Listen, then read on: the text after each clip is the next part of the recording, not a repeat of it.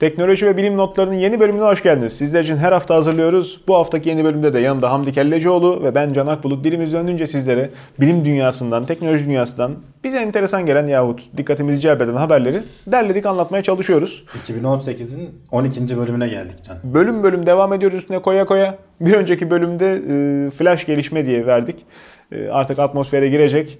Bakalım hangimizin başına konacak. Adeta talih kuşu Çin'in uzay istasyonu.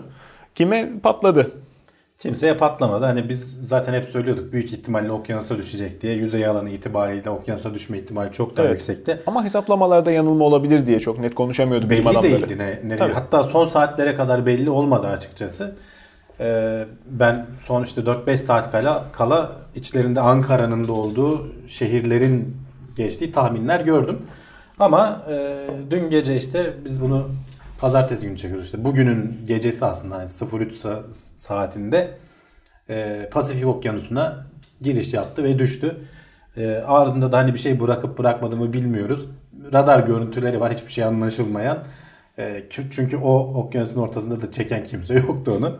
Bir sürü lüzumsuz tantanadan kurtulmuş olduk. Yok Kurtulmuş efendim olduk, parçası evet. mı toplandı, yok radyoaktif mi, yok şifalı mı, hastalık mı yapar. Ya Çin kurtulmuş oldu aslında. Hani E, evet. düşüp de birilerine zarar verseydi tabii. Çin'in başı ağrıyabilirdi. Tabii, tabii. O da biraz tartışmalı. Hani ağrır mıydı, ağrımaz mıydı, ne olurdu? E, neyse ki hani büyük çoğunluğunda olduğu gibi e, geçen hafta bir bağlantı vermiştim bu Satview muydu neydi? Orada Hmm. atmosfere girenleri takip ediyor onlar. E, bakacak olursan Can habire bir şeyler geliyor atmosferden içeri zaten. Hiç haberi bile olmuyor. Bu biraz büyüktü. Büyük. Tiangong 1 biraz büyük bir şeydi. İşte parçası bize ulaşır diye zaten bütün geyik Evet, çıktı ya. hani üst katmanlarda yanıyor diğerleri 100 bildiğim kiloluk kadarıyla. parçaların dünyaya ulaşma ihtimali vardı. Hani atmosfere girerken gittikçe hızlanıyorsun aslında dünyaya yaklaşırken hani kütle çekimi uzaklığın karesiyle ters orantılıdır ya. E yaklaştıkça hızın artıyor. Hızlanıyorsun Tabii hızlanıyorsun. işte. Bir yerden sonra atmosfere geldiğin zaman o sürtünmeden yanmaya başlıyorsun ve hemen hızın da çok ciddi anlamda düşmeye başlıyor. O arada parçalar dağılıyor işte zaten ufak ufak.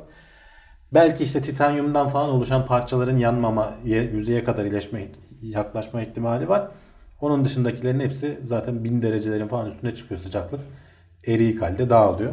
Uzay mekiği nasıl iniyor? Uzay mekiği işte Teknolojisi başka. tabii çünkü orada onun o şeyleri var. Uzay mekiğinin altı kaplamasını zaten şey yaparsın bilirsin o siyah bir kaplama vardır. Seramik. seramik. Onlar özel tasarlanmış şeyler. Hatta o seramiklerin şey mantığı var. Ee, yandıkça buharlaşıp mümkün olduğunca çok fazla enerjiyi e, şey yapacak şekilde absorbe edecek şekilde tasarlanmışlar. İndikten sonra bakımlarda falan onlar tekrar yenileniyorlar. Öyle şey bayağı zor bir şey aslında atmosferden düzgün şekilde inmek. Öyle. Öyle. Yanlış girersen onun açısı falan da önemlidir. Yanlış girersen sekip gitme ihtimali var o. doğru. e, denizin üstünde taş sektirirsin ya aynı şekilde ayarlayamazsan açıyı sekip dışarı gitme ihtimali var. Çok dik girersen de işte şeyden dolayı sürtünmenin aşırı olmasından dolayı yanıp kavrulma ihtimali var. Onu böyle çok tatlı bir şekilde Zaten belli bir derecesi var ayarlaman lazım. hesapları işin e, hani biz içine girmek değil tabii estağfurullah. E, şöyle bir birkaç metre ötesinden baktığımız kadarıyla e, birçok insanın kafası yanılıyor işte buradan Ay'a gitmek için tüfeği doğrultup da Ay'a nişan almak şeklinde olmuyor. E, dünyanın yer çekiminden çıkana kadar işte onun da yer değiştirmesini beraber hesapladığımızda e, spiral şeklinde yörünge. Yani buradan 380 bin kilometre yol mesafe e, kat etmiyor. Buradan Ay'a gidene kadar cihaz. Ya şey gibi İki aslında, misli, üç misli yol çok uzamış hızlı oluyor. gidebilsen dümdüz gidersin ama Yani işte ışık sıkmaya benzemiyor. mesafe o kadar uzak Tabii. ki gidene kadar her şey hareketli olduğu için Öyle. böyle bambaşka rotalar takip Dünyaya girişte de dediğin gibi bir sürü farklı dinamik var. E, SpaceX bu gündemde adını zikretmeden geçmeyelim dedim. E, SpaceX'in herhalde devrim niteliğinde olan esas özelliği o. Dikey iniş kalkış. Aynı zamanda Evet. atmosfere girişte de e, roketin süratinin kontrollü tutulup bir hayli işinin kolaylaşmasına vesile oluyor. Tabii tabii. Gerçi onlar zaten hani hızlarını kontrol ettikleri için bayağı e, o sürtünmeyi muhtemelen makul seviyelerde Hmm. tutabiliyorlardı. Hani yanacak noktaya gelmeden. Bir de atmosferin ne kadar dışına çıkıyorlar o birinci aşama dediğimiz Evet. şey. ikinci aşama çıkıyor gidiyor da birinci aşama çok fazla çıkmadan geri dönüyor. Hani o hız olayları e, bu şeydeki gibi Tiangong'daki gibi değil. Bu çok hızlı bir şekilde geliyor. E, Bir de aerodinamik değil uzay istasyonu. Evet. Ya, gerçi o birinci Mekikle aşama da çok aerodinamik değil. E. Yani o da uzun çubuk gibi bir şey yani. Doğru, Hani doğru. Uzay mekiği gibi veya işte dünyaya inen o e, Soyuz kapsülleri gibi değil. O kapsülün de alt kısmı şeydir ya. Oraya e, zaten atmosfer çarparak şey yapıyor, iniyor. Doğru. Doğru. Evet, e, bunlar içinde yaşadığımız gezegenin dinamiklerine Çok konuşuldu sonuçta hani Tiangong 1 ne olacak, ne E, yani. gelecek. Biz de aylardır hani ara ara konuştuk. Hiç de bir şey olmadı. hiçbir şey olmadı. Hayal kırıklığı demeyelim tabii yine de.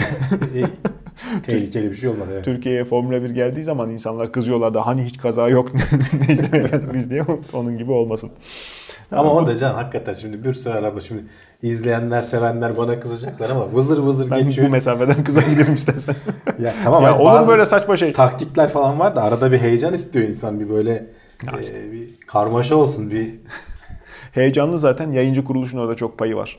Yani futbol sahasını çekmeye benzemiyor. Pistin her tarafında farklı aksiyon olduğu için e, odaklanması gereken yeri kaçırırsa öngörme şansı yok. E, resim seçicinin çok hızlı çalışması lazım. E, az gecikmeyle vermeye çalışıyorlar mümkün mertebe. E, yarış dediğin gibi izlenmez hale geliyor. Ama taktik, strateji ve e, arabaların İşte farklı ayarların davranışı Biraz da şeyin anlatması lazım sunucu Tabii, vesaire tabii. falan. Anlatıyorlardı gerçi ama işte tabii o merak meselesi. Yani şey Ben olmayınca birkaç yarış izledim. Çok da şeyimi çekmedi. Hani ilgimi Evet. çekmedi. evet. E, Yoksa dediğin gibi gerçekten orada teknolojisi, stratejisi falan bayağı şey dönüyor aslında. Yani sahada geçen takım oyunları ha, içinde bulunmaktan seyir zevki çok daha yüksek olan oyunlar aslında. Hı. Motor sporları öyle değil. Motor sporunda bakınca yani dışarıdan e, ne alıyor işte arabalar dönüyorlar. İçinde olmanın verdiği haz futbol topuyla uz- uzaktan izlemenin arasındaki bağlantıdan çok daha fazla. Öyle Doğru. bir işlem var. Bizim de şimdi bu gibi bilimsel gelişmeleri uzaktan takip etmemizle içinde olup da işin mutfağında bir şeyler ayarlamanın arasında çok çok ciddi fark var. Tabii ki. E, haz farkı var. E, buradan takip elbette ki daha eğlenceli diye düşünüyoruz. O yüzden buradayız galiba Canım, da. herhangi bir işin zaten profesyonel olarak yapmaya başladığın zaman İşte böyle amatörce takip etmeye göre çok daha zorluklarıyla Bizim ilgimizi celbeden şey işte aman uzay istasyonu dünyaya girdi acaba kafamıza mı düşecek patlayacak mıyız krater mi açılacak dinozor gibi yok mu olacağız? Öbür tarafta fizikçiler e, uzayın derinliklerinde neler araştırıyorlar? Karanlık madde. E, Evet. Karanlık madde yıllarca konuşulan tartışılan madde mi değil mi? İşte hakkında bir sürü spekülasyon olan bir Zaten kavram. tam olarak ne olduğunu bilmediğimiz için karanlık, Karanlık. madde diyoruz. Tabii. Varlığını hissedebiliyoruz kütle çekiminden dolayı. Ya da hesap hatası yapıyoruz. Yıldız, evet işte veya başka bir açıklaması var daha henüz bilemediğimiz. Evet işte o yüzden oralar karanlık. İçinde karanlık madde olmayan yeni bir e, galaksi keşfedilmiş. Ondan sonra hani e, söylenenler enteresan. Bu yordamla karanlık maddenin olduğu yani içinde karanlık madde olmayan galaksinin keşfiyle karanlık maddenin varlığı ispat edilmeye çalışılacak galiba. Yani veya olmadığı ispat edilecek veya başka bir işte açıklama Evet. bulmaya çalışacağız. Evet. Yani normalde şimdiye kadar gözlemlediğimiz galaksilerde ki bir milyarlarca var uzayda. Ee, kütle çekimin kendi üzerinde içinde bulunduğu yıldızlardan ve işte gaz to- toz bulutlarından vesaire falan ekstra ba- bazı kütlenin olduğunu görebiliyoruz.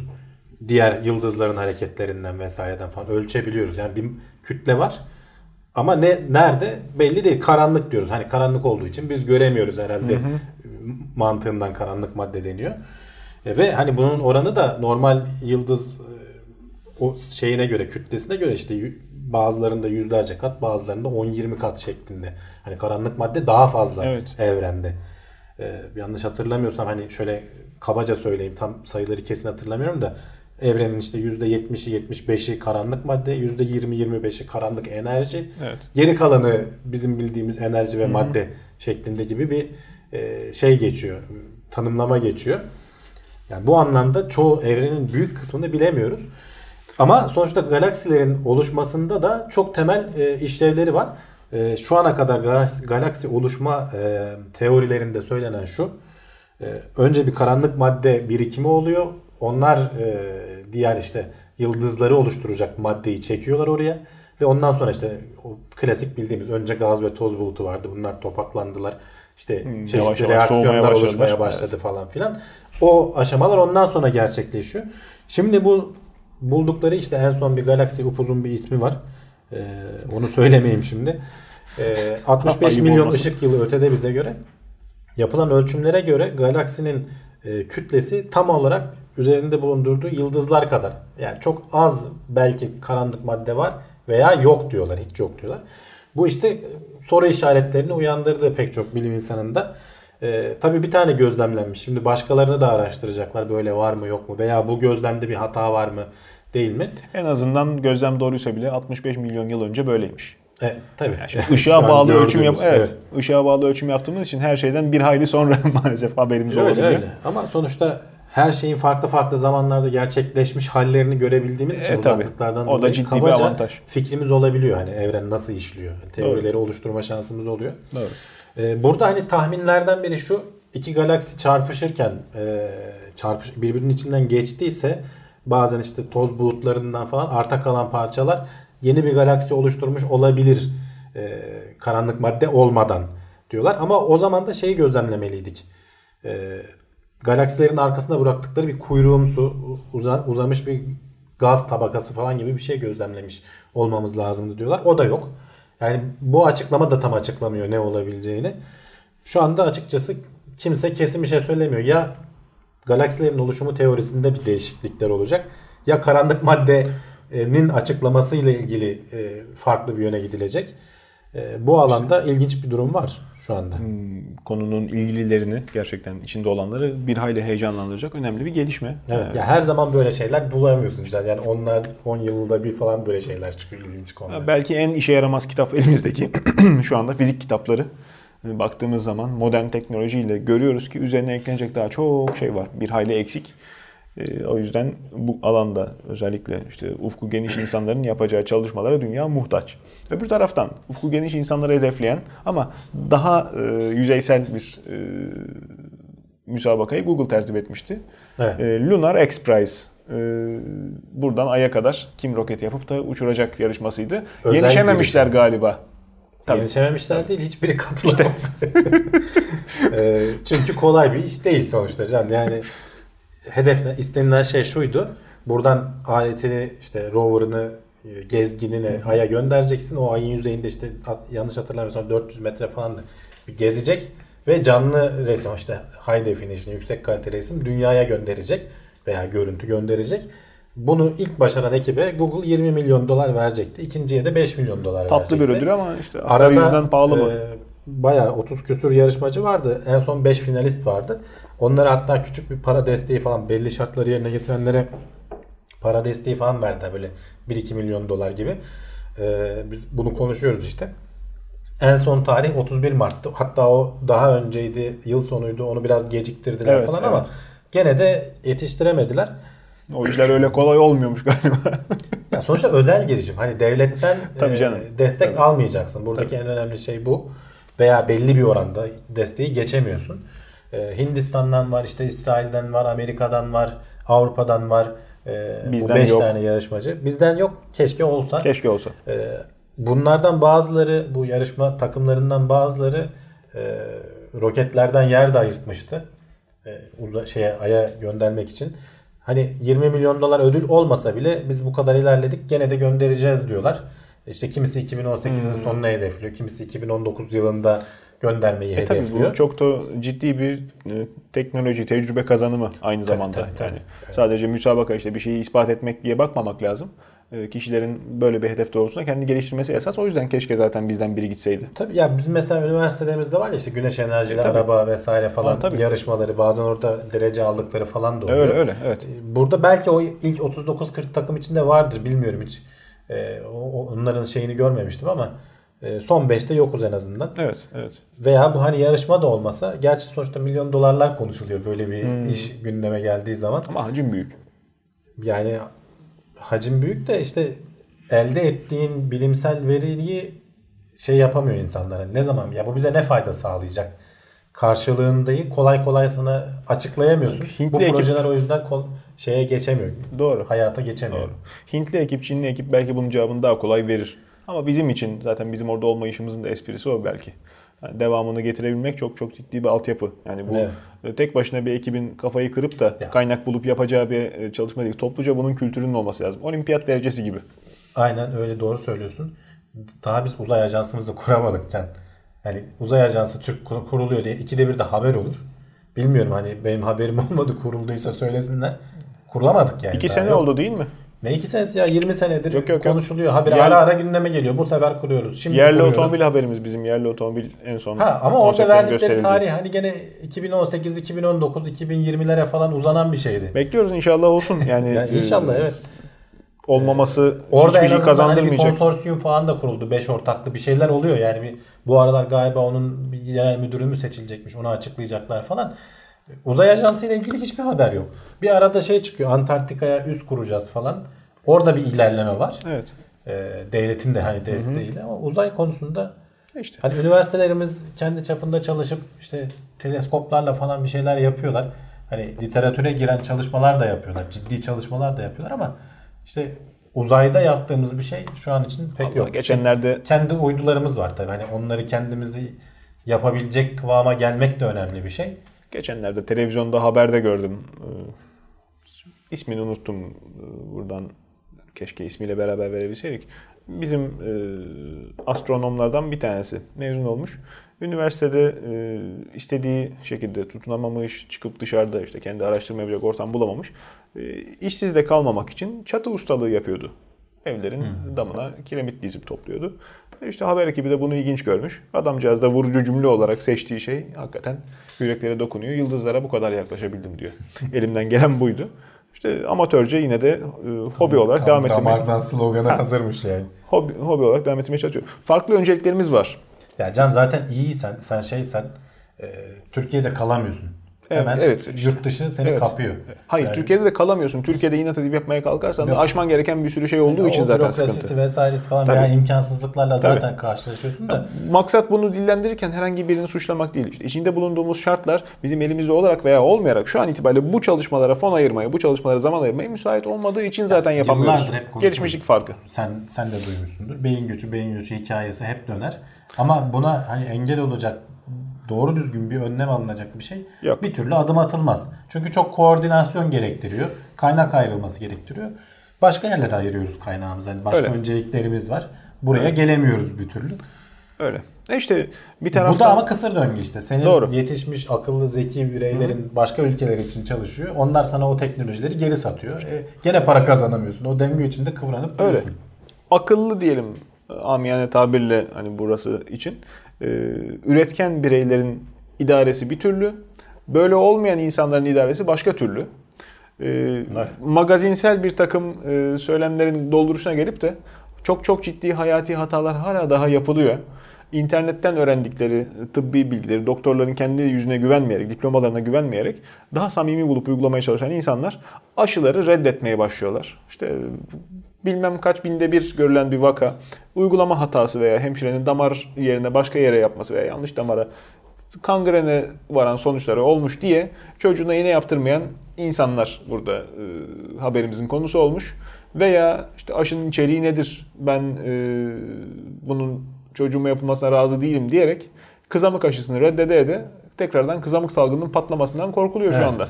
Ya bu Türkiye'ye aslında yeni gelen, nispeten yeni gelen bir sorun. Amerika'da falan çok daha yaygın. Ee, orada da ciddi anlamda hani neredeyse yok olma noktasına gelen kızamık bir anda tekrar patlamaya başlıyor Evet. çeşitli yörelerde. Evet. Niye? Çünkü bir yanlış bilgilendirme sonucu işte aşının içinde bulunan civayı bir ara söylediler. Şimdi bu doğru. aralar alüminyum konuşuluyor. Doğru. Senin dediğin gibi bazen uygulama esnasında yanlış yapılan çünkü insan yapıyor sonuçta bunu olabilir. E, tabii. Bazen yanlış En yapılan şeylerden basit de olsa bir dolayı- operasyon tıbbi. Doğru sonuçta evet yani vücudu deliyorsun. Oraya bir şey hasar- zerk ediyorsun tabii. İşte bazen yapamıyorlar vesaire hani kolun kesilmesiyle vesaire falan sonuçlanabiliyor.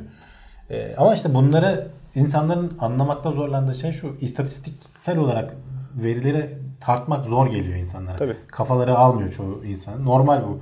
Hani herkesten bunu ben beklemiyorum ama en azından uzmanlarına güvenebilmeliler bu konuda. Sağlık Bakanlığı'na, ülkesinin Sağlık Bakanlığı'na güvenebilmeliler. Çünkü e, çoğu konuda gerçekten e, bilim ne derse o konuda hani teknik olarak çalışılıyor bu konularda. Habere konu olan da işte Sağlık Bakanlığı Bağışıklama Danışma Kurulu üyesi. Profesör Doktor Mehmet Ceyhan bir açıklama yapmış geçtiğimiz hafta içerisinde. Türkiye'deki rakamları açıklamış. Ben biliyordum, tahmin ediyordum gelen haberler vesaire falan e, bu, bu yönde bir eğilim olduğunu. Dünyadan çünkü o fikirleri ediniyoruz biz de. Ama işte insanlar çocuklarını yapmamaya başlamışlar. 2017 yılı içerisinde aşılatmamaya başlamışlar. 2017 yılı içerisinde 23 binlere çıkan bir rakamdan bahsediliyor. Ki hani artış oranı çok hızlı. Ee, ne kadarmış? Şöyle söyleyeyim. Geçmişten gelerek 2011'lerde 183'müş. Yani şimdi 20 binlerden falan bahsediyoruz. Bu bir dalga halinde yayılıyor. salgın hastalıklarda özellikle topluca aşı olunmalı ki bağışıklık sağlanabilsin. Yani grup bağışıklığı deniyor buna.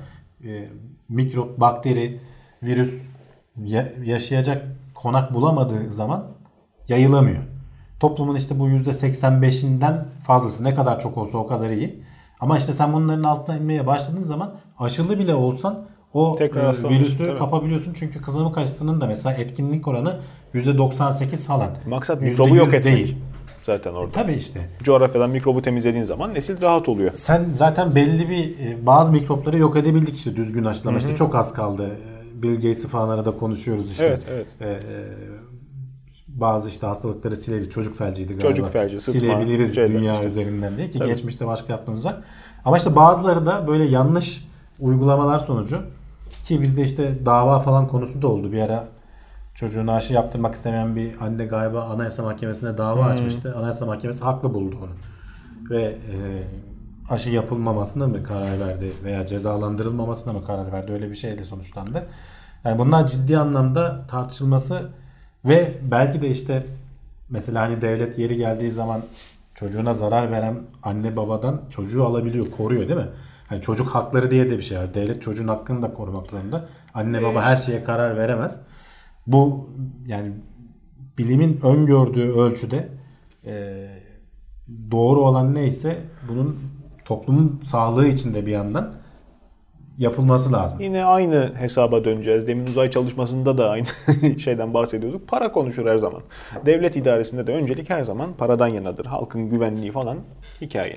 Devlet ne zaman ki aşılama masrafı başına ciddi bir kalem olup da bu e, kontrolsüzlük Ama- nedeniyle hayır. Bunlar Aşı- aşılama masrafı Hayır, hayır, sana hayır. kalem başına kalem oluyor can çünkü şöyle aşılamadan sonra hastalığı geri toparlamak Onu çok diyorum. daha maliyetli Onu diyorum. zaten. İşte o ne zaman kafalara dank eder? Yani birkaç sivri zekalının aşıyı reddetme, birkaç bin sivri zekanın aşıyı reddetmesinden dolayı toplumsal facia yaşanır. O zaman birilerinin başına dank edecek. Ya sen şeyi bırak, maliyetini bırak. Ölümler olacak. Yani bu mesela az önce söylediğim doktorun söylediği oran bin kızamık vakasının yüzü hastaneye yatıyor. 20'si ölümle sonuçlanıyor.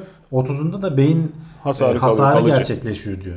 Yani bu Bak- sayılar arttıkça sen bunların sonuçlarını görmeye başlayacaksın Kızamık zaten. diye de şimdi e, hani birçok insan için çocuk hastalığıdır ya yani aşılamadan dolayı e, yetişkin bireyler de çok çok daha şiddetli gerçekleşiyor. Tabii tabii. Çocukta gö- görülen kızamık, kızamık değil yani. Çiçek de böyle. Su çiçeği. Evet canım. çiçek değil. Şöyle biraz geçmişe gittiğin zaman babaannelerimiz, anneannelerimizin mutlaka bir tane, iki tane her ailede ölü doğan veya Evet, evet. doğduktan sonra ölen çocuk vardı. Hani bu oranlar şimdi e, o bunlar da konuşuyor ya hani ölen bebek oranı binde işte birlere beşlere falan düştü. Hmm. Doğru. E, çok hani ciddi bir gelişme var bu konuda.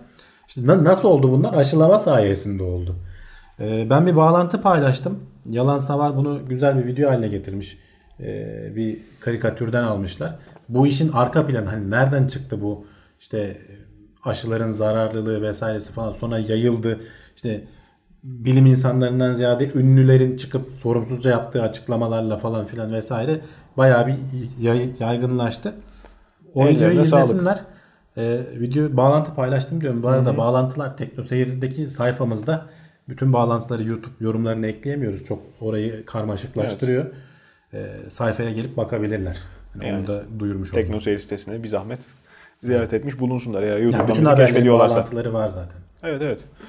Ee, yani aşı e, an itibariyle e, belki işte çok kafaları dank etmedi ciddi problem olarak bunun propagandası yapılmıyor ama gerçekten bilinçlendirme çalışması veya en azından e, birilerinin ağzı torbaysa büzebilme refleksi göstermesi lazım devletin. Çünkü başımıza bela olacağı benziyor. E, sigara alenen e, zararlı olduğu bütün uzmanlar, bütün doktorlar haykırıyor. Devlet de üstü kapalı dahi olsa çok ciddi para kazanmasına rağmen, çok ciddi vergi e, alabiliyor olmasına rağmen e, caydırıcı bir takım tedbirler alıyor göstermelik de olsa. Ha, insanlar hala fosur fosur içiyorlar, İçiyorlar yani. tüketiyorlar, Yani devam ediyor. zorlaştırıyorlar tüketilmesini. Ha, mümkün ona rağmen- işte kapalı alanlar vesaire falan. Ona rağmen evet %20'lerden fazlaydı en son. Devlet bir taraftan para alıyor çünkü. Uyuşturucuyu o kadar rahat e, tüketemiyorsun. O yüzden işte e, benzer refleksin hiç olmazsa gösterilebilmesi, bu konuda bilinçlendirme çalışmasının yapılması herhalde çok iyi olacaktır. E, Sağlık sürekli gelişmelerle gündemimize gelmeyi başarıyor. Önemli bir mecra. Bu sefer farklı bir organ keşfedilip keşfedilmediği spekülasyonu. Ee, vücudumuzda var olan ekipmana yeni bir Geçmiş mi? hafta, geçtiğimiz hafta baya böyle yeni organ keşfedildi diye gene bir haber geldi. Geçmişte de gelmişti. Mezenter diye o zaman biz gene haberini yapmıştık. Yani yeni bir organ keşfedildi başlığı çok doğru değil. Çünkü hani bu e, biraz aslında insan hani sınıflandırmasıyla alakalı bizim söylememiz gibi. E, hani. Plüto'yu gezegenlikten düşürdük. Cüce gezegen dedik falan ya. E, bir şey oldu mu? Onun bo- boyutu da değişmedi, şekli de değişmedi. Orada duruyor. Haberi bile yok. Sadece bizim isimlendirmemiz değişti. Burada da biraz böyle söz konusu. Hani bu dokuların insan vücudu içinde olduğunu biliyoruz. Keşfedilmiş bir şey değil. Çok yüzyıllardır biliniyor hatta bazıları. Ama işlevlerini biraz daha iyi anlayabiliyoruz teknolojimiz geliştiği için.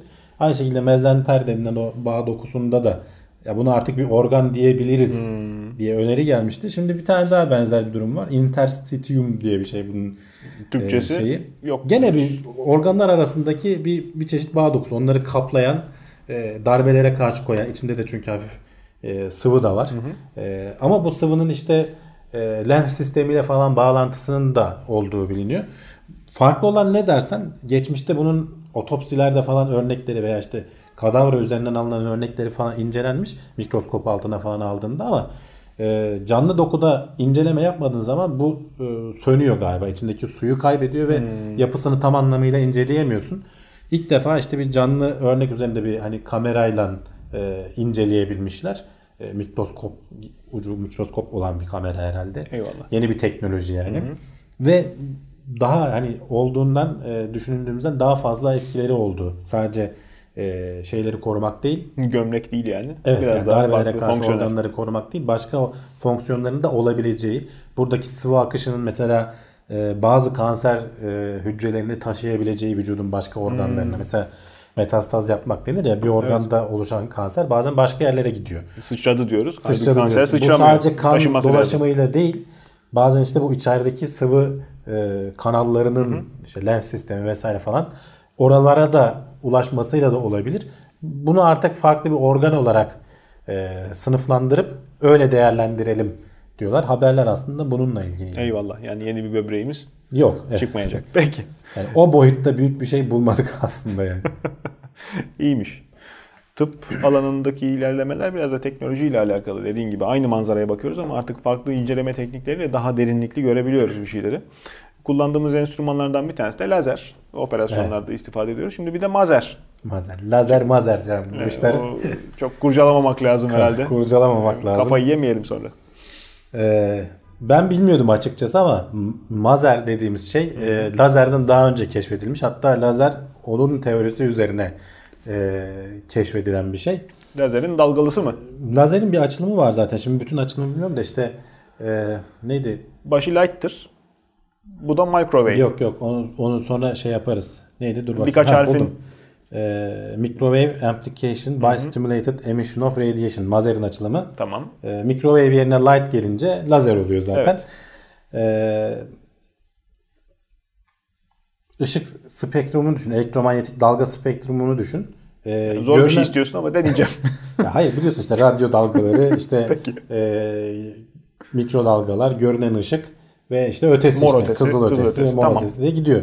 Bizim görebildiğimizde bunun bir çok küçük koca spektrumun çok küçük bir yeri. Ona ışık da diyoruz. Onun görülen tarafı işte ışık tarafı. Bizim gördüğümüzde ışık diyoruz. Özel ismi o. Radyo dalgasıyla ışık aslında elektromanyetik dalga aynı şeyler Eyvallah. yani. Ee, onun görülen tarafını sen yoğunlaştırıp e, bir yöne yönlendirdiğin zaman lazer oluyor.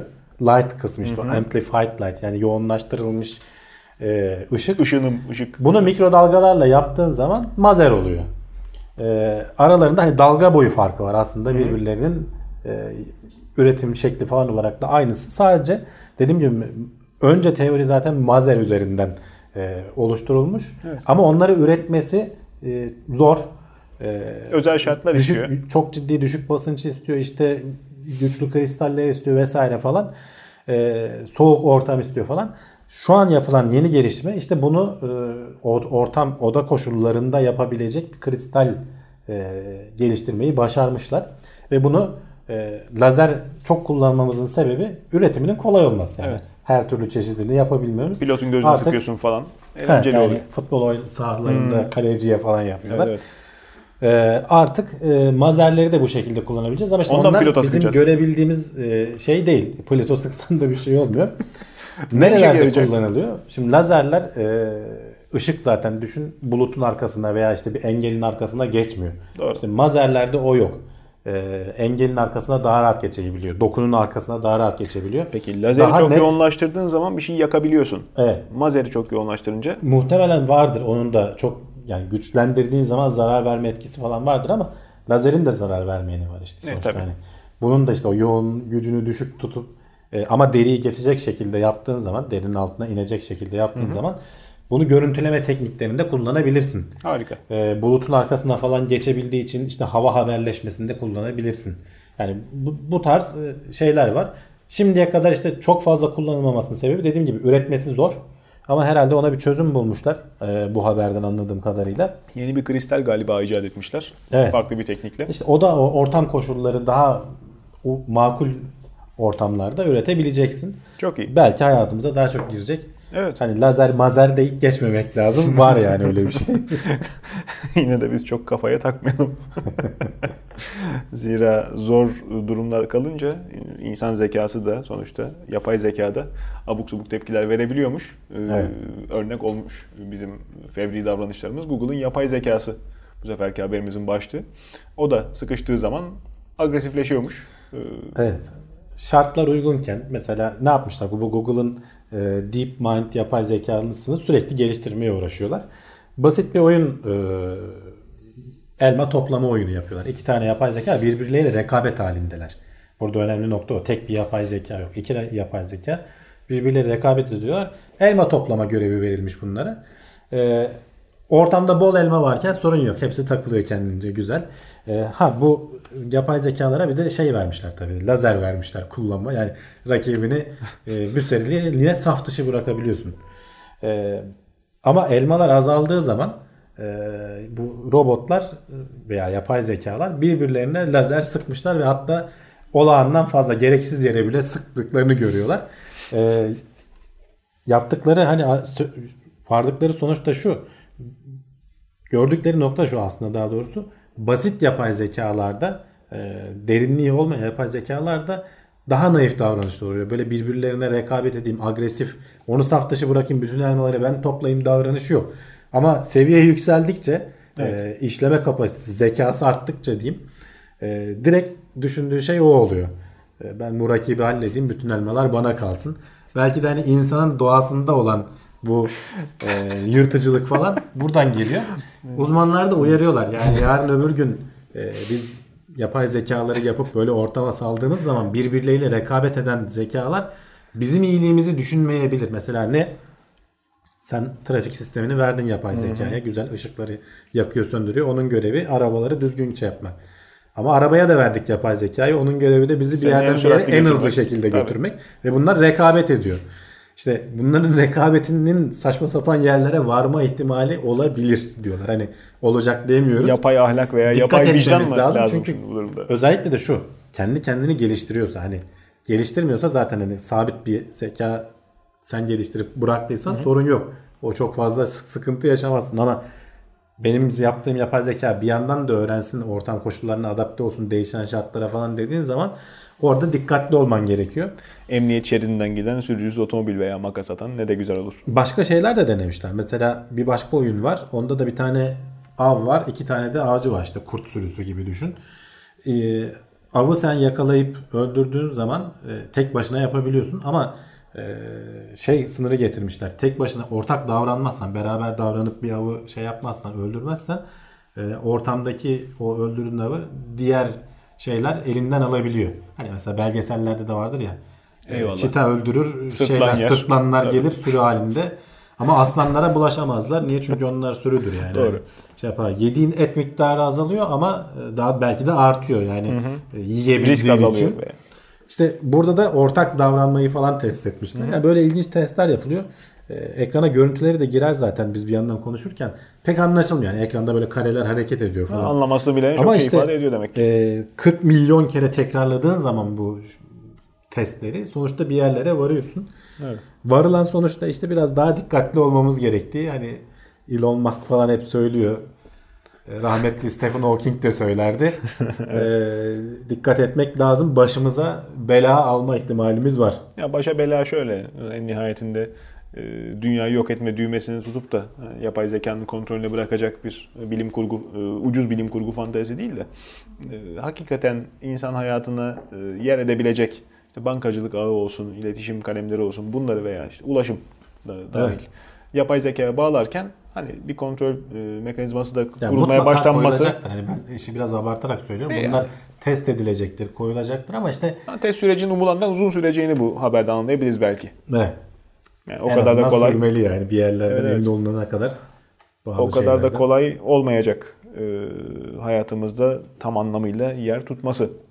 Öbür taraftan hayatımızda şimdiye kadar yeri olup da birçok insanın sıkıntısını çektiği e, yani çare bulmak için e, dünyanın dört bir yanında e, kapı aşındıran insanların var olduğu sorunlardan bir tanesi. Yavaş yavaş azalıyorlar, yavaş yavaş tedaviler gelişiyor. Kısırlık. Kısırlığın evet. tedavisi. Tedavisi değil, e, tamamen ortadan kalkması hatta. Söz konusu 20 yıl kadar bir süre öngörülmüş. Can bundan 40 yıl önce ilk tüp bebek yapılmış. Ee, IVF deniyor biliyorsun. In vitro fertilization. Türkçe'ye biz tüp bebek diye çevirmişiz. Güzel de bir çeviri aslında. Zaten evet. karşılığı da aşağı yukarı aynı şey. Ee, 40 yıl önce ilk yapılan e, kadın şu an bir kız bebek doğmuş. İşte şimdi 40'lı yaşlarda çocuğu falan var.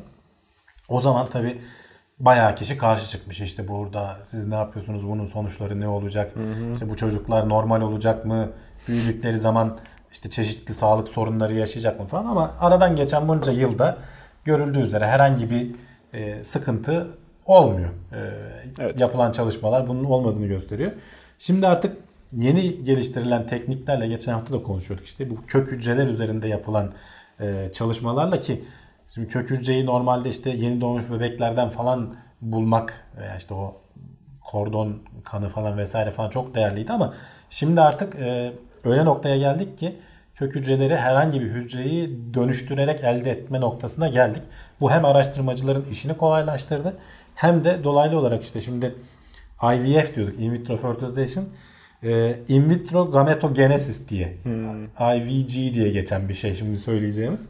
Ee, artık hani vücudun hiç sperm hücresi üretmiyorsa veya yumurta hücresi üretmiyorsa senin herhangi bir hücrenden yumurta hücresi veya sperm hücresi üretebilecek bilim insanları evet. ve bunu gene normal işte bildiğimiz tüp bebek yöntemleriyle dölleyip sen, senin rahmine veya işte bir taşıyıcı annenin rahmine yerleştirilebilecek ortaya e, çıkan bebek senin bebeğin olacak. Senin DNA'ndan elde edilmiş bir bebek olacak gerçek anlamda. Bunun e, yalnız tabi şeyden tüp bebekten farklı olarak bazı getirdiği şeyler var. E, bu teknik şu anda henüz daha insan üzerinde test edilmemiş. Fareler üzerinde falan çalıştığı gözlemlenmiş. Ee, ama hani geliştiren kişi 5-10 yıl içerisinde hani bu onaylar vesaire falan da alındıktan sonra biz bu tekniği bayağı geliştirmiş oluruz. Kullanıma tutabiliriz diyor evet. ama bazı yasal sıkıntılar var. Bu teknikle sen kendi çocuğunun hem annesi hem babası olabilme ihtimalin var. Doğru. Teorik olarak çünkü senin hücrelerinden hem yumurta hücresi doğru, doğru. hem sperm hücresi oluşturulabilir. Ölmüş İkisi, birinden de alınabilir. İkisini birleştirip şey yapabilirsin. Yeni ölmüş birinden alma ihtimalin var. O zaman işte ne olacak? Çünkü hani tüp bebekte falan e, sonuçta spermi almak e, kişinin onayı olmadan kolay değil veya yumurtayı almak. Ama işte ölmüş birinden bir saç kökü, saç koparıp aldığın zaman veya ölmüş Hı-hı. o değil, yaşayan birinden de olur. Hani ağzından bir işte veya herhangi bir yerinden basit bir doku hücresiyle. Evet, evet. İşte devletlerin buna belli engeller getirip çünkü o zaman şey sorun olacak. Yani senin isteğin dışında anne veya baba olma durumların söz konusu olacak. Tabii canım. Genetik test yapacaksın. Sen çıkacaksın babası. Parasızdır. Ama senin hiç olaydan mesela, haberin yok. Yani almışlar bir Tabii, konserdeki e, öpücüklü mendilden. Heh, yani mesela veya işte içtiğin bir bardaktan vesaireden tabii. falan. E, devletler tabii ki buna bir engel olacaktır ama sonuçta bu teknoloji geliştikten sonra bunu merdiven altı bir yerlerde yapma ihtimali tabii şu olabilir. Hani bir tane hücreyle bu işi çözemiyorsun. Çünkü biliyorsun tutmama ihtimali oluyor. Ee, bayağı bir tane e, hücre dölleyip onların işte evet. 5-6'sını aktarıyorlar. Onlardan 1-2 tanesi tutuyor falan. İşte ama sonuçta yapılabilir durum olacak. İşte bir yandan 200 de oluyor çocuk. Dediğin gibi kısırlık durumu gibi bir şey neredeyse tamamen ortadan kalkmış olacak. Doğru. hani anne baba olmak isteyip de olamayanların sorunu ciddi anlamda çözülmüş olacak. Ama bir yandan da böyle garip yan etkileri olabilecek. Evet, evet. Dediğim gibi en ilginci de bence tek anne baba da hani kendi e, Bölünerek tek çoğalmak ebeveynli çocukların olması. Evet neredeyse bölünerek çoğalma. Tabi birebir senin aynın değil. Çünkü orada şey oluşuyor. E, genetik yapının değişmesi söz konusu yani. O Biraz küçük bir kardeşin diyelim o zaman. E, ama işte anneyle babanın karışımı değil. Tam senin kendi karışımın. Biraz, Biraz, küçük bir kardeşin sana gelen gen havuzundan seçmece olduğu için Evet, biraz değişik öyle olur. durumlar olabilme ihtimali var. büyük ihtimalle hiç olmayacak. Olsa bile e, yani Olsa bile açık edilmeyecek çünkü olduktan neler olacak tabii, yani. tabii. Haberimiz olmayacak işler. Bilmiyorum belki ileride de normal karşılanır bu. Yeterince teknoloji gelişir de insanlık o noktaya gelirse. Evet. Yani üzerinde tartılacak yeni bir mecra açılmış oldu.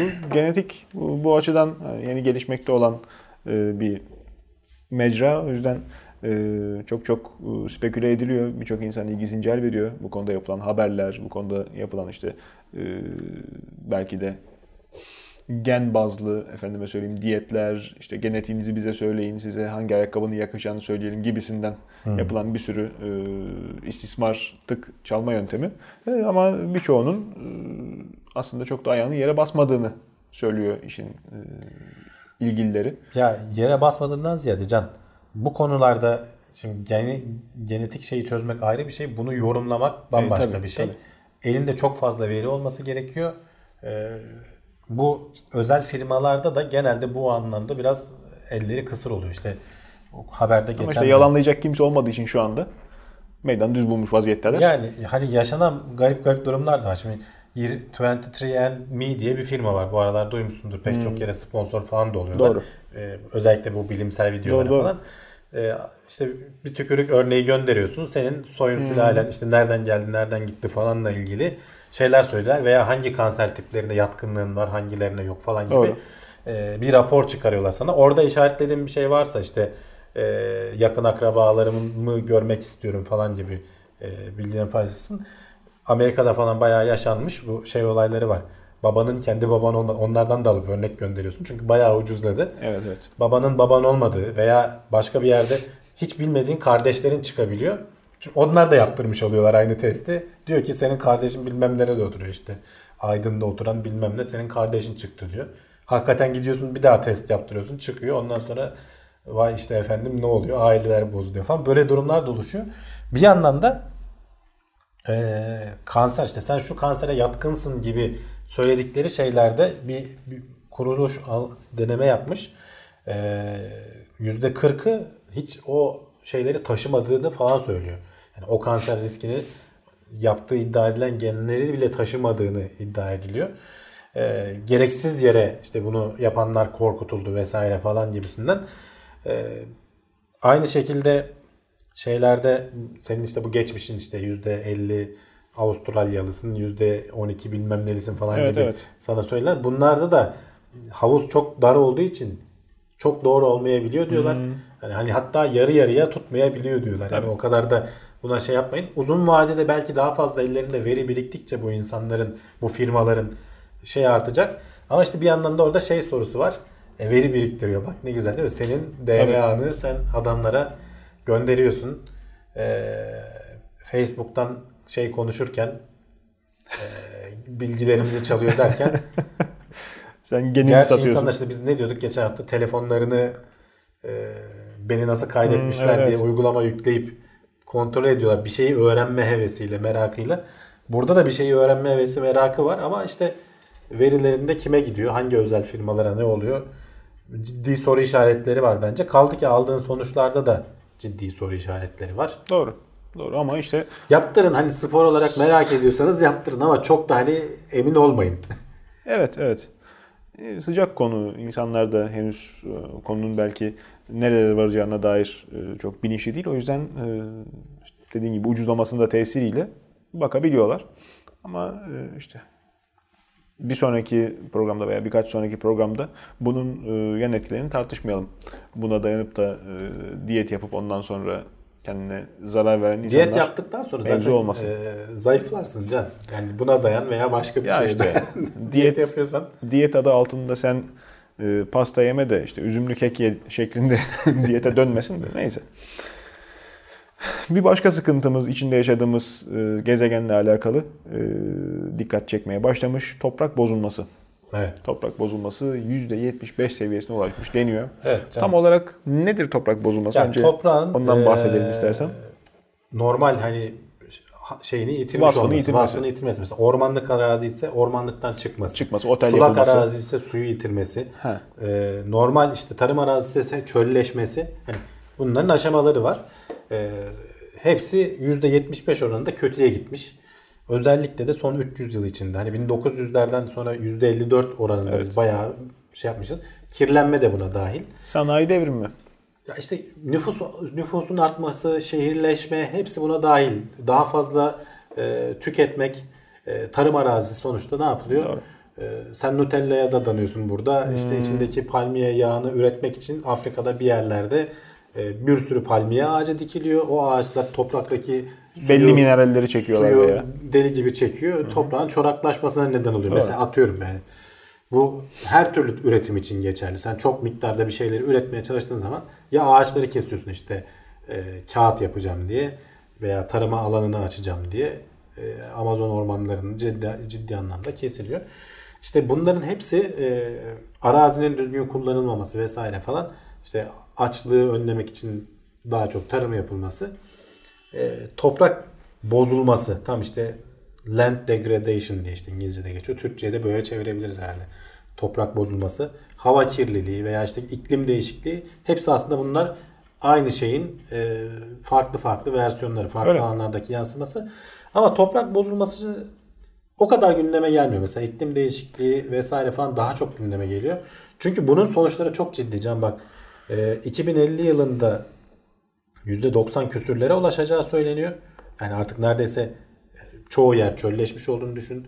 İşte orman arazilerinin normal Tabii bu hızla giderse ki bu hızla gider. giderse ki gider evet dediğin gibi. E, o zaman işte açlık tekrar kendini gösterecek. Milyarlarca insanın göç etmesi, işte Evet. e, daha başka yerlere yığılması ve dolayısıyla oradaki toprakları da yok etmesi gibi bir durum. Yani bizim sürdürülebilir yaşamayı bu gezegende bir şekilde öğrenmemiz lazım. Doğru. Ee, ve bu işte hem havayı da etkiliyor, hem İşte- toprağı da etkiliyor, hem suyu da etkiliyor. Bu ciddi bir problem diyoruz ama farkındalık o kadar düşük ki bizim Çok şu düşük. anda televizyonları, devlet kanallarında kamu spotu dönüyor. İşte verimli tarım arazilerini paylaştırıp da e, inşaata e, elverişli hale getirmeyelim, satmayalım, bölmeyelim, torunlarımıza miras kalsın diye söyleniyor. Bir taraftan da işte e, haldır haldır e, tarlalara apartman dikiliyor. Çünkü çiftçi olarak adamın hayatı boyunca kazanamayacağı parayı 5 senede altına vermiş oluyorsunuz. işte zaten Devamındaki kira geliriyle beraber. şehirleşmenin sonucu biraz da bu zaten. Yani Evet. Şehirde şey yapmanın. Hem işte çok fazla insanı belli bir alana tıktığın zaman e, altyapı vesaire falan sorunları nedeniyle işte kirlilik falan o bölgenin kaldıramayacağı noktaya ulaşıyor. Maalesef, maalesef. Yani planlamanın düzgün yapılması ve o planlara uyulması Doğru. gerekiyor aslında. Ee, onların kullandığı su, çıkardıkları atıklar vesaire çöpleri falan düşünürsen zaten belki daha uzun geniş alanlara yayılsa daha idare edilebilir olacak. Tarımda da işte ürettiği, üretildiği yerde tüketilsin falan gibi şeyler gündeme gelebilecek. Doğru. Doğru. Önemli Sonuçta bir dikkat etmemiz lazım. Hani önemli bir bir başlık. var. Şimdi bozulma deyince tabii e, bozulma mı bozulma mı orası önemli. E, Başlık hemen e, dönüyor nükleere. Gene çok güzel bağladın Can. Aşırı derecede iyi bağlarım. Yakın zamanda da zaten santralimiz açılıyor. E, daha Açılmıyor da temeli atılıyor. Ha, nereye Akkuyu. açılıyor daha Ya yapılacak işte falan. denize açılacak da şimdiden temelini atacaklar. Ee, nükleer santral insanoğlunun önemli icatlarından ama bir taraftan da ciddi şeylerden bir tanesi. Tepesinde duran giyotinlerden bir tanesi. Evet. E, uzaktan denetimlenmesi, uzaktan kontrol edilmesi üzerine çalışıyormuş Niye uzmanlar. ciddi hani bazı ülkeler onun tehlikeli olacağını düşünüyor. Mesela İran'da niye bir nükleer santral programı falan hep böyle siyasi gündemde tartışılıyor. Çünkü nükleer santrali sen silah için e, zenginleştirme amaçlı da kullanma ihtimalin var. E, nükleer Niye kullanmayasın o şey- kadar yatırım yapmışken yani bir de. işte ve başka ülkeler sahipken senin sahip olman yani. falan. Hani bu sonuçta zamanında bazı Tabii. ülkeler ele geçirmiş. Diğerlerinin geçirmesini istemiyorlar. Onlar niye dünyanın çobanlığını e, üstlemek zorunda kalsın? Bırakalım. Güç Aslında hiç kimse keşke gibi. elindekileri yok etse kimse de olmasa hani Tabii. bu riskli bir şey sonuçta. Ama işte bunun bir yandan e, hem e, şimdi yeni geliştirilen bir teknik de aslında daha doğrusu var olan bir tekniği bunun için kullanmayı düşünüyorlar. Amerikalı ve İngiliz uzmanlar e, Fıkra bu nükleer santrallerde oluşan e, reaksiyon sonucu oluşan bazı işte parçacıklar var. Özellikle de hiçbir şeyle etkileşime girmeyen ve çok küçük olan e, nötrino diye geçiyor. İşte şu an oturduğumuz yerde bile milyarlarcası içimizden geçiyor. Güneşten gelenler falan Ne milyarı? şeklinde söylenir. Belki de trilyonlarcası evet. E, bunların bir de anti parçacığı var. Antinötrino. Bunları tespit edebilme ihtimalimiz varmış. Hiçbir şeyle etkileşime girmiyor. Bunları tespit etmek o yüzden çok zor. Evet. Ee, biraz böyle şey. Ee, ama dünyada bunu e, yapmaya çalışan tesisler var. İşte çok bu da mesela bu tesiste e, dünyanın yüzeyindeki gürültülerden işte radyo ma- manyetik gürültülerden vesaireden falan korunmak için şeyin en altına iniyor. E, madenin en altına işte 16 metreye 16 metre büyük bir havuz yapıp onun içine işte belli e, malzemelerle işte şeyle doldurunca işte bazılarında ağır su deniyor işte. Bazılarında başka buradaki farklı bir maddeydi. Onunla doygunlaştırınca o suyu e, antinötrino parçacıklarını tahmin etme, şey, daha doğrusu tespit etme e, ihtimalin artıyor. Onları da aslında fotoreseptörlerle çok hassas, ışığa duyarlı algılayıcılarla ölçüyorsun ve işte ne tarafı algılıyorsan çünkü bunun etrafını bir yuvarlak gibi düşün. Algıladığın yerin yönünü te- tespit edebiliyorsun. Yapıldıktan sonra işte Watchmen'miş bu projenin ismi. Tam da böyle şey e, isim de güzel. Peki neyi tespit ediyor? Neyi denetliyor? Nükleer santralin varlığını mı?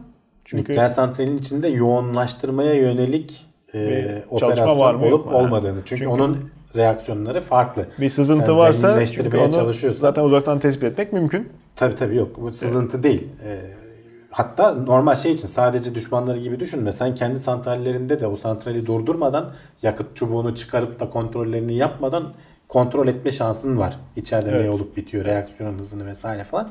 Onu test edecekler, onu yapmaya çalışacaklar. Zaten ilk de yakınlardaki bir işte 25 kilometre yakında bir e, İngiltere'de bir santral varmış. Onun e, şeyle kalibrasyonunu falan yapacaklar herhalde işte ölçümlerini yapacaklar. Bayağı akla ziyan bir iş can. E, metrelerce yerin altında havuz yap. içine işte etrafını fotoreseptörlerle, işte algılayıcılarla doldur. Bunu tabii şey için de kullanabilirsin. Dünyadaki örnekleri ona da kullanılıyor. Uzaydan gelen e, bu parçacıkları ölçüp işte nereden ne geliyor, ne var falan. O yöndeki işte yıldızlardaki tepkimeleri falan ölçmek için de kullanabilirsin. Peki. Ben e, yine hani tamamen vasıfsız olarak aklıma ilk gelen soru, yani sade vatandaş sorusunu sorayım. Bu Watchmen projesini İngiltere-Amerika ortaklığı diyorsun.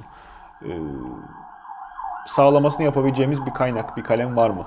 Yani onlar e, ne bileyim Afganistan'daki nükleer santralde zenginleştirme çalışması yapılıyor. E, nükleer silah e, tehlikesi var dediğinde işte Birleşmiş Milletler'in gözü o tarafa çevirmeden evvel var mı yok mu diye kendisine sormadan anlamanın bir şeyi var mı acaba bir başka Yo, kuruluş? iddia varsa şey yaparsın. Böyle elinde bir kanıt da varsa İşte Birleşmiş kanıt- Milletler gerçek anlamda kadar- toplanıp yaptırım uygulayabilir. Sonuçta hani Tabii. aç diyebilirsin. Yoksa bahane mi üretirler? Bahane için buna ihtiyacın yok ki. Ya işte Ya, bilimsel kaynak işte al işte var kimyasal silah deyip giriyorsun sonra da ay pardon yanlış olmuş diye Yokmuş e, meğer. yokmuş meğer deyip şey yapabiliyorsun. Yani Bilemedim. öyle bir derdin varsa zaten güçlüysen ona bir ihtiyacın yok. Ee, öteki taraf güçlüyse adama da Birleşmiş Milletler'le yaptırım da uygulayamıyorsun. Yani bunlar Tabii canım. gene sonuçta gariban ülkelerin üzerine ama Öyle. kendini güvende hissetmiyorsan işte en azından emin olabilirsin var mı yok mu. Hmm, bakalım artık bizim de Ya da dediğim gibi ticari anlamda kendi santrallerini durdurmadan, o çubuğu, yakıt çubuğunu çıkarmadan e, reaksiyonun durumunu tespit edebilirsin. Hani. bizim de artık ilgilenmemiz gereken, daha dikkatli üzerine eğilmemiz gereken bir başlıktı. Artık bizim de nükleer santralimiz yapılıyor. Evet. Yavaş yavaş. İnsanoğlunun tesirleri yaptığı tahribat tabiatta işte toprağı bozuyoruz, suyu bozuyoruz, radyasyon veriyoruz, bütün her şeyi bozuyoruz. E, hayvanların hayatına da müdahale ediyoruz. Yaptığımız işte e, bilinçsiz avlanmalar, efendim yaşam alanlarına tehditle. Bu seferki konu başlığımız boz ayılar olmuş. Evet. E, boz ayıları Yalnız bu bilinçli avlanma sonucu oluyor can buradaki haberdeki konu. İlginç bir durum. İnsanın tam anlamıyla doğal seçilime etkisi aslında. tabii. Ee, İsveç'te anne ayıları yanında yavruları falan varsa avlamak yasakmış ama diğer yanında hani- yavrusu yoksa yanında yavrusu yoksa atış serbest. E, ve yılda hatta 300'e kadar işte 2010'dan günümüze kadar galiba işte yılda ortalama 300 ayının avlandığı, boz ayının avlandığı rapor ediliyor. Ama bir yandan da kendilerinin işte kurumları bu ayıları çok uzun zamandır takip ediyorlar. İşte 1984'te başlayan bir proje var. Hani doğumundan ölümüne kadar pek çok ayıyı takip ettik diyorlar. İlginç bir etki keşfetmişler. Yavruları avlaması yasak ya. Orada da bak avcılar ne kadar kurala uyuyorlarsa e, ya, ayıların yavruları yanında tutma sürelerinin uzadığını fark ediyorlar. Normalde bir buçuk yıl sonra yavruları artık gönderiyormuş anne ayılar ki tekrar çiftleşip yeni yavrular doğurmak için. Çok ilginç. Bu bir buçuk yıl iki buçuk yıla çıkmış. Dolayısıyla ömürleri uzuyor. Ee, ama bir yandan da şu var. Ee, daha az yavru ürettikleri için çünkü yavruları varken çiftleşmiyorlar. Doğru. Daha az yavru ürettikleri için de bu bir dengeliyor kendi kendini. Ama avlanma baskısının çok olduğu yerlerde iyi anlamda etkisi oluyormuş. Hani o iki buçuk yıl, bir yıl daha fazla yaşamalarının yavruları yanındayken e, böyle ilginç insanoğlunun bir etkisi. İyiymiş. Diyet yapmak ömrü uzatıyor bir sonraki haberimizin başlığı. Evet. İnsanoğlunun kendine faydası var mı? Ya şöyle e, bu yapılan bilimsel bir araştırma e, diyet yaptığın zaman işte kaloriyi aldığın kaloriyi azalttığın zaman e, bunun sonuçları tamam zayıflama olarak sana geri dönüyor ama e, vücut metabolizma bundan nasıl etkileniyor ve e, genelde işte memelilerde kaloriyi sınırladığın zaman yaşam şeyinin uzaması gibi bir görüntü var. e, tespit edilmiş. Bunu neden olabilir diye ölçüyorlar. Tahminleri de zaten şu. Sen diyet yapıp kalori miktarını azalttığın zaman metabolizmanı da yavaşlatıyorsun. E, Doğru. deneklerde işte E, metabolizmana binen yükü de yavaşlatıyorsun ya. Vücut Dolayısıyla daha az yoruluyor. E, tabii işte %15 oranında azaltmışlar ve aldıkları Hmm. kaloriyi, almaları gereken kaloriyi. İşte 2 yılın sonunda e, 8.7 kilo vermiş e, az kalori alan grup. Kontrol grubu, normal yiyen grup 1.8 kilo almış. Yani onlar yemişler. Yaşları itibariyle de kilo alarak gitmişler. Ve 2 yılın sonunda ölçülen e, 24 saatlik tüketim e, enerji tüketiminde de e, az kalori alanların 80 ile 120 kalori günde daha az e, yaktıkları e, gözlemleniyor. Normalde hani az enerji aldığı için vücut bir şekilde kendini yavaşlatma. Bu da işte hani metabolizmanın hızının işte çok az bir miktar azaldığı anlamına geliyor. Dolayısıyla senin vücudunun metabolizmasının ürettiği işte o oksidasyon stresi diye bir şey var. İşte serbest radikallerin oluşması. Vücudun hani e, böbreklerimiz vesaire falan yöntemiyle atıyoruz. Hücrelerimizden uzaklaştırıyoruz ama Evet. uzaklaştıramadıklarımız da var sonuçta o e, operasyonlar. Yaşlanmanın zaten bir sebebi veya kanser Doğru. oluşumunun bir sebebi de bunlar. Dolayısıyla metabolizma yavaşladığı için e, bu etkilerin de hızı azalıyor ve senin ömrün aslında bunlardan kaynaklanan hani bir şey e, hastalıkla vesaire falan kazanma ihtimali azalıyor. Hı hı. Dolayısıyla uza- uzuyorsun. Uzuyor, Hani başka tabii, altında yatan bir şey varsa tabii ki hani ömrünü o etkiliyordur hani damarla ama sonuçta az yemek her şey için iyi. Evet. Ya bu farklı zamanlarda uzun yaşayan insanlara hep e, acar muhabirler giderler. Evet, Röportaj hepsinin yaparlar. de söylediği temel bir şey vardır yani adamın yediği işte sadece yoğurt yedim der. Ha. Başka hiçbir şey yememiştir. İşte Zaten inceciklerdir değil mi? tabii kuyruk yağı yerim der evladım. Kaymak yerim der. insanları gıcık halis bal yerim der. insanları gıcık eder ama orada amcanın aslında e, bir iki soru sorsalar daha söyleyeceği ama e, bizim işimize geldiği kadarını aldığımız için röportaj öyle seyrediyor. Amca günde kaç öğün yiyorsun? Ne kadar zamanda bir yiyorsun veya Evet. onu söylemiyorlar.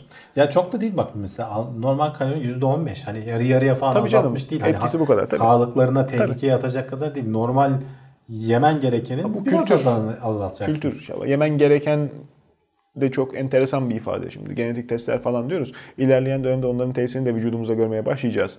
Yani şu ana kadar hep e, doktorların yazdığı reçeteler ideal insana göre. 1 metre 80 santim Tabii, tabii. boyunda, Ortalama. 80 kilo. Yaşına göre falan. Avrupa'yı muhtemelen e, gen altyapısındaki adam. Hala daha işte Türkiye'de yaşayan insana kuş konmaz yazan reçeteye diye, diyetisyenler geziyor. İngiltere'den olduğu Pek gibi yaygın almış. değil değil mi? Yani işte Var ama bilmiyorum ben Tabii. yemedim. Sen yedin mi kuşkonmaz? yedim yedim de çok e, sevmemiştim. Asparagus. Şeylerden biliriz yani. Yani Dediğin gibi İngilizce, yurt dışında yabancı tariflerde geçer bol bol. geçer tabii. Türkçe'ye çevirsen hiçbir anlamı kalmaz diye. Maple syrup nasıl çevrilir? Ee, Ne şurubu? işte akça ağaç şurubu bu diye. Öyle, öyle çeviriyorsun. Yani çevir, çevir kazı yanmasın. Velhasıl e, genetiğin irdelenmesi, insanların e, farklarının açıkça ortaya konup da onlara özgü tekrardan bir e, yaklaşım yapılması, bireyselleşmesi tıbbi reçetelerin çok iyi olacak. E, belki de işte özellikle bizim gibi e, bilimin böyle odağında olan e, toplumun biraz daha dış halkalarında kalan memleketlerin e, insanları için bu reçetelerin, bu normal kavramının biraz daha gözden geçirilmesi, insanlara farklı yaklaşılması gerekiyor. Uzak Doğu e, böyle değil. Kendi işlerinde olan veya uzak memleketler, çok uzak coğrafyalarda kendi işlerinde daha izole toplumlarda farklı şeyler görülüyor. İşte 70 yaşında, 80 yaşında hala daha aktif çalışma hayatını sürdüren ve ağır fiziksel yükü olan işler yapabilen insanlar var. Elbette ki genetik altyapısı da vardır ama beslenme alışkanlıklarının bizim batı kültüründen çok farklı olduğunu görüyoruz. Veya Akdeniz kültürü diyelim her neyse. Hı. Burası sonuçta e, insanlık tarihinin eski e, merkezi. E, dolayısıyla e, bu konuda atılacak adımlar e, insanoğlunun henüz hastalanmadan yani hastalıkların tedavisi gelişiyor ama hastalanmadan daha kaliteli yaşamasını sağlamak adına çok iyi olacaktır. Bizim yemek kültürümüzün çok çok ciddi şekilde reforma girmesine e, ihtiyaç var. İşte takip edenler, uzun süre takip edenler beni biliyorlar e, sıklet değişimimi. 5 sene önceki ilk teknoseyir videolarına baktıklarında e, benim küçük kardeşimi, iri küçük kardeşimi görecekler. E, sonrasında bir miktar kilo verdim. Sonra Şimdi tekrar, tekrar geri almaya başladın. yok uzun işte kültürümüzün tesiri. Ben bir miktar kilo verdim ama o kiloyu korumam, e, korumamam için çevrem elinden geleni yaptı. Aile diyorsun ye Aynen, yavrum tabii. ye diye verdi. Oğlum kaşık kadar kalmışsın gözlerin içine çökmüş ne bu ölü gibisin şeklinde. Hani kendimi sağlıklı hissettiğim zaman diyorum en sağlıklı hissettiğim zaman en zayıf olduğum zamandı. Ama işte yi yavrum yi senin için yaptım şeklinde. Canım gene de şimdi sen de kıvırma senin elinde yani. Yemezsen yemezsin. Ya öyle değil merhamet sahibi insan karşısında e, kıramıyor. Hı. Evladım ellerimle hazırladım senin için ye dediğinde olmaz ben yemem diyemiyorsun. Kültür farkı, yemek kültürü bizde çok önemli Canım, ikram bizde kalemi. Şeydir can, bir yere gidersen hani misafirlikte hani yersin güzel doyarsın hala yedirmeye uğraşılır ya. Evet. olmaz evet, Allah evet. şundan da getir. Ya o biraz evet. mesela şey oluyor aşırıya kaçmak oluyor. Ha, ya, işte tamam. onun sonucu bu. Ben 40 kilo verdim 20 kilo geri aldım. Tamamen bizim kültürün tesiri. Daha da yani alırdım almamaya çalışan halim bu şu an itibariyle. Tekrar bir faşist e, yaklaşımda bu gidişata dur diyebilirim ama kültür bu. Getirdiği evet. nokta bizi bu. Beni daha evvel götürdüğü nokta da oydu. Dolayısıyla e, yani diyetin e, sıhhate tesirini de davulla zurna ile anlatmak lazım. Ama tabii düzgün diyetin. Abuk subuk yok efendim işte bilmem ne üzümü yok bilmem ne e, otunun çekirdeği dönem dönem bunları konteynerle yani mi getiriyorlar memlekete girişimciler ne yapıyorlarsa aktarlardan satıldığını görüyoruz. Hayır. Gene diyorum ben hep söylüyorum spor olsun diye hani çeşit olsun diye yiyebilirsin ama bunlardan çok fazla medet ummayacaksın. Çünkü yani, o reklamları yapılan faydaları genelde sağlamıyorlar o tür şeyler. Bazen ters de tepebiliyor. Yalnız hatta. affına sığınarak cümle çok hoşuma gitti. Yani spor olsun diye yiyebilirsin. bir çerçeveletip ben kal- kenara. Kalıp var canım. Yani. en azından kart bastırıp koymak istedim. Bir diğer e, sıcak konu. Hot topic diyesim geliyor. Niyeyse e, dilimi İngilizce şey tepsi. Yabancı kaynak takip Evet etmekten. evet. E, bir diğer sıcak başlık, önemli konu e, antibiyotik birkaç haftadır zaten biz de gündemimize taşıyoruz. Antibiyotiklerin e, ilaçlara daha doğrusu mikropların antibiyotiğe karşı toleransı çok yükseldi artık çok kuvvetliler hı hı. ve işte bunu biz yaptık. İnsanoğlu bilinçsiz antibiyotik kullandı yıllarca. E, hala da devam ediyor bazılarımız. Dolayısıyla e, mikroplar artık zayıf bireylerin sağlığını tehdit edecek dozlarla ancak Geçen öldürülebiliyor. Bir istatistik gördüm. Türkiye birinci sıradaydı antibiyotik kullanımında Avrupa'da. Ne fena. Yani ne fena. O kadar Sağlık Bakanlığı falan önlem almasına rağmen demek e işte, ki hala bir şekilde devam ediyor. Demek ki. Alışkanlık işte aynı dediğim gibi kültür meselesi fark. Ee, şimdi işte fellik fellik yeni e, çözüm yolu arıyor bilim adamları.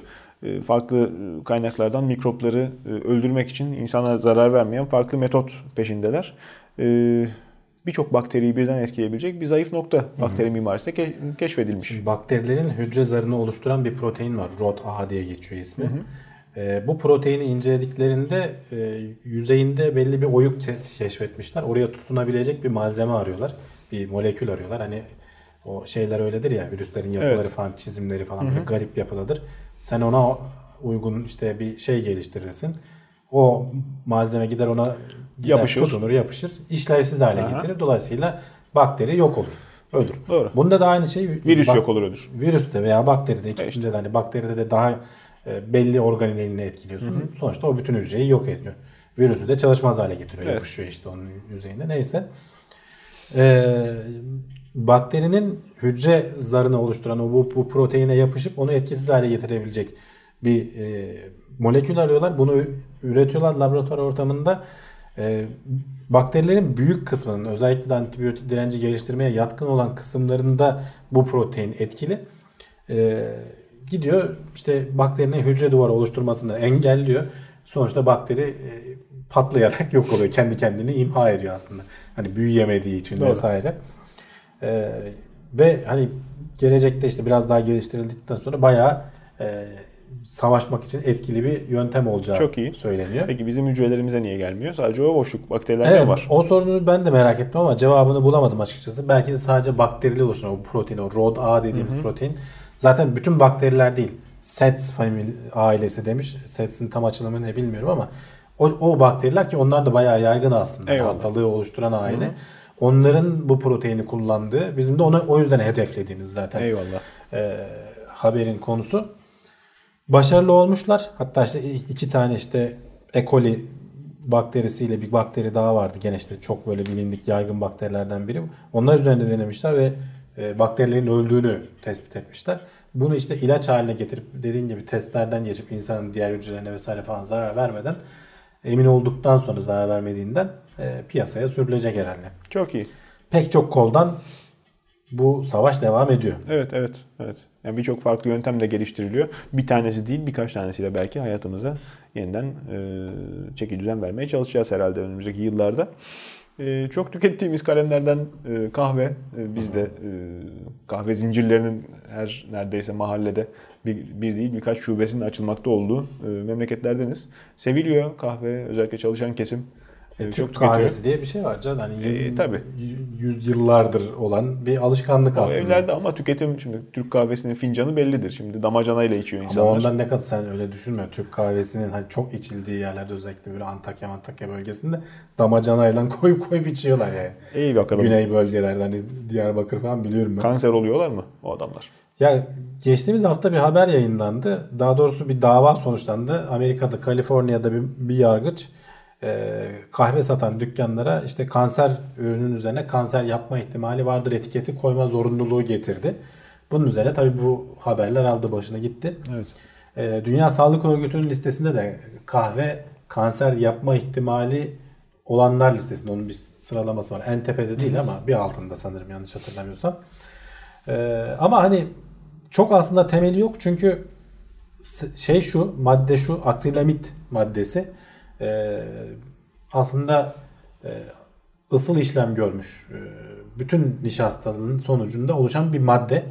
E, eğer kahvede varsa diyorlar hani bu bundan dolayı kanser üretiliyorsa kızarmış ekmek, tost, e, her türlü cips, En nihayetinde kavrulmuş. çekiç. mısır gevreği yani bu tür şeyleri hiç yememen lazım diyorlar. Çünkü kahvedeki oranları gerçekten çok az. Kahvenin de nereden oluşuyor? İşte kahve kavruluyor ya. Orada o Meyvenin esnada oluşuyor tabii. yani. Ee, işte mesela ortalama bir kahvede kavrulmuş kahvede 179 kilogram başına 179 mikrogram akrilamit maddesi var. 2013'te yapılan bir araştırmaya göre. Ee, yani bir fincanda 0.45 mikrograma denk geliyor. Ee, ama ona karşılık mesela bir dilim e, çavdar ekmeği, kızarmış çavdar ekmeği 11 ile 161 mikrograma kadar çıkabiliyor. Ee, buğday ekmeği pardon. Diğer ekmeklerde 27 ile 205'e kadar çıkabiliyor. Pa- patates işte cips vesaire 3900 mikrogram kilogram başına. Hani bir tane cipste bu kadar yok. Bir kilosunda o kadar var. Ee, ama bak kahvede ne de demiştim? 179 nerede? 3900 nerede? Evet. Ee, aynı şekilde işte mısır gevreğinde vesaire falan da öyle. Yani farelerde yapılan e, deneylerde bunun kansere neden olduğu falan da tespit ediliyor ama işte ölçmek için sen hayvana normal dozun bin katını İşte o kadar 10 bin kahve içsen zaten veriyorsun. derdin kanser olmaz. Anladığım kadarıyla. Evet işte yani sonucunu gözlemliyorsun da işte bu yüzden hani uzmanlar bunun pek mantıklı bir karar Eyvallah. olmadığını e, zaten hani şeylerde itiraz ediyorlar kahve firmaları vesaire falan. Ha, sonuçta Her şeye koyman lazım. bir küçük yani. çamur. insanların Hani kafasında uzmanlar kalacak. da söylerler kızarmış ekmeğin özellikle de çok siyahlaşmışsa falan kesinlikle yemeyin diye uyarırlar. Ee, Burada da direkt böyle bir durum söz konusu. belki çok kavrulmuş kahve e, sevenler hani daha Hayır içindeki nişasta ne kadar ki işte o dönüşsün. Tabii canım, tabii, tabii. Akrilamit olsun yani. Hani nişastanın dediği kaynağı bildiğim patates, ekmek yani hiç kızarmış ekmek, hiç cips yeme o zaman. Kızarmış patates de aynı şey aynı şekilde. Yani öyle. onların yanmış uçları vesaire ki hani yanmamış olsa bile görünüşü siyah olmasa bile üzerinde oluyor canım. işte yani. Tabii. Tabii. Sonuçta önemli. yapılan testler hani bunun kanserojen olduğunu gösteren testler de çok ciddi miktarlarda verip farelerde işte çıkıyor ortaya. Doğru. Ama işte hassas konu kelime seçimi özellikle manipülasyona açık. O yüzden e, sen bunu kahve kanser yapıyormuş diye e, galeri için tıklayınız diyen sitede verdiğin zaman insanların aklı bulanı veriyor. Ama işte o da haber Tersten değeri reklam. şey yapıyor. O başlık e, hemen alınıyor. Aynı işte yeni organ bulundu başlığı gibi. Öyle öyle. Yani öyle bir şey yok. Onu tamam uzun uzun açıklanamaz ama yani evet, Akrep yani. değilmiş o. Neyse. E, bir sonraki haberimiz e, tabiatın bağrından bize sesleniyor. E, balinalar bu sefer mercek altında ama sığmıyorlar namussuzlar. çok büyük. Niye bu kadar büyükler? Dünyadaki yaşayan en büyük memeliler. Öyle. Ee, Yani bazı cinsler. Yıllarca şey açıklamasını duyduk Can. Çünkü işte suyun içindeler. Suyun kaldırma kuvvetinden dolayı kemikleri dayanabiliyor. Ee, daha büyüyebilme ihtimalleri oluyor. Karadayken senin işte o kemikler çok daha kalın olması lazım. İşte kan dolaşımı Ayakla taşıyorsun olacak. bir de. İşte büyüdükçe kanın yukarıya ulaştırılması için büyük kalp lazım falan. Bayağı zorluklar var. Evet bunun bir etkisi var. Karadaki en büyük hayvan işte fil. Ama balinalar onun 25-30 katı büyüklüğe ulaşabiliyorlar. Bu işte sadece işte yer çekimi yer çekimi değil mi? işte kaldırma kuvvetinden dolayı yer çekiminin etkisi azalmış olmasına bağlanamıyor. Yapılan simülasyonlarda bilgisayar simülasyonu yapmışlar. Daha etkili olan bir sonuç şu. e, suyun içinde özellikle soğuk okyanuslarda Evet. vücut sıcaklığını koruyabilmen için vücut kitle, kütlesinin büyük olması lazım. Niye? Çünkü vücut büyüdükçe yüzey alanı o kadar büyümüyor. Bunu mesela kutup ayılarında falan da görüyorsun. Kutuplarda yaşayan e, memeliler tabii genellikle özellikle Memeli. bu şeyde Aynı suyu planktonla paylaşıyor çünkü. daha büyük oluyor vücudu. Ee, kendi iç ısısını koruyabilmek için aynı şekilde Afrika'da filler de iç- ısılarını muhafaza edebilmek için koca koca kulaklara sahipler.